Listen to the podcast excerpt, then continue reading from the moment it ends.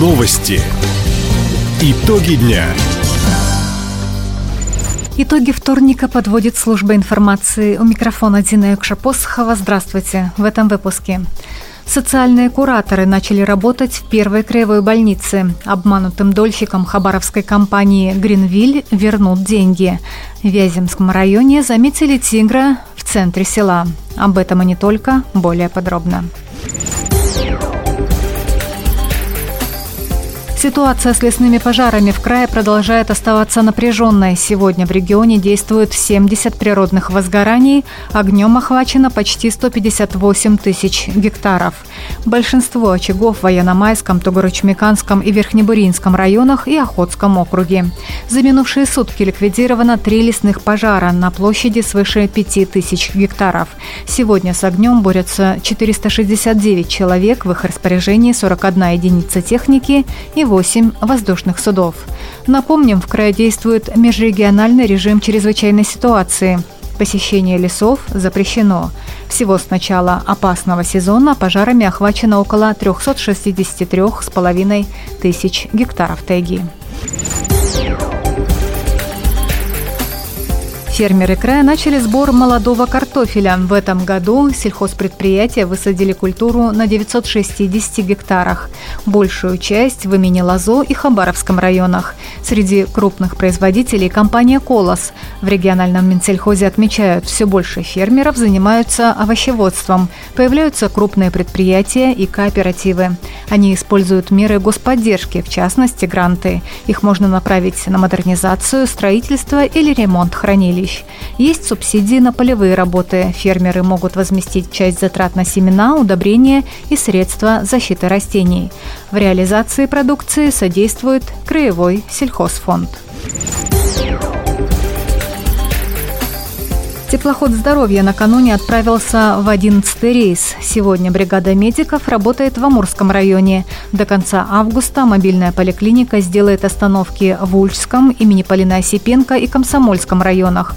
В общей сложности бригада обследует жителей 32 населенных пунктов.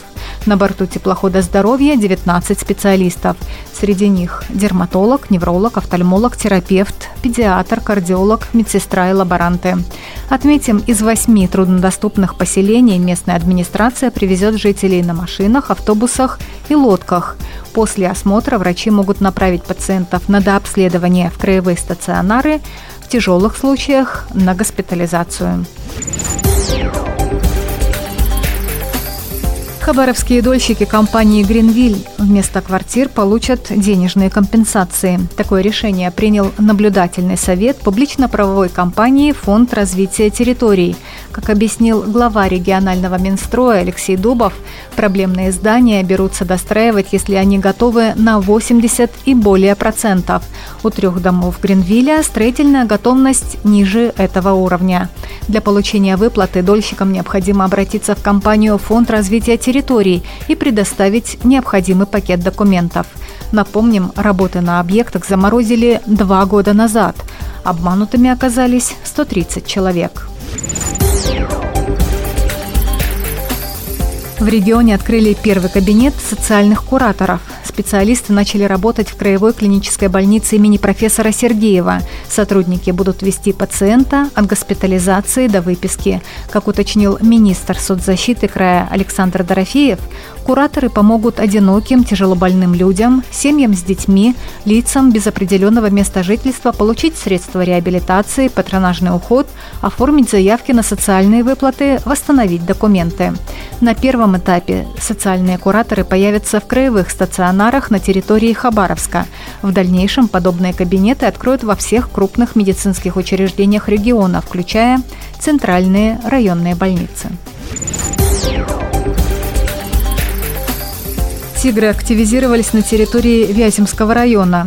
Об этом сообщает администрация муниципалитета. Накануне вечером хищник появился у дома номер 4 по улице Центральной в селе Капитоновка.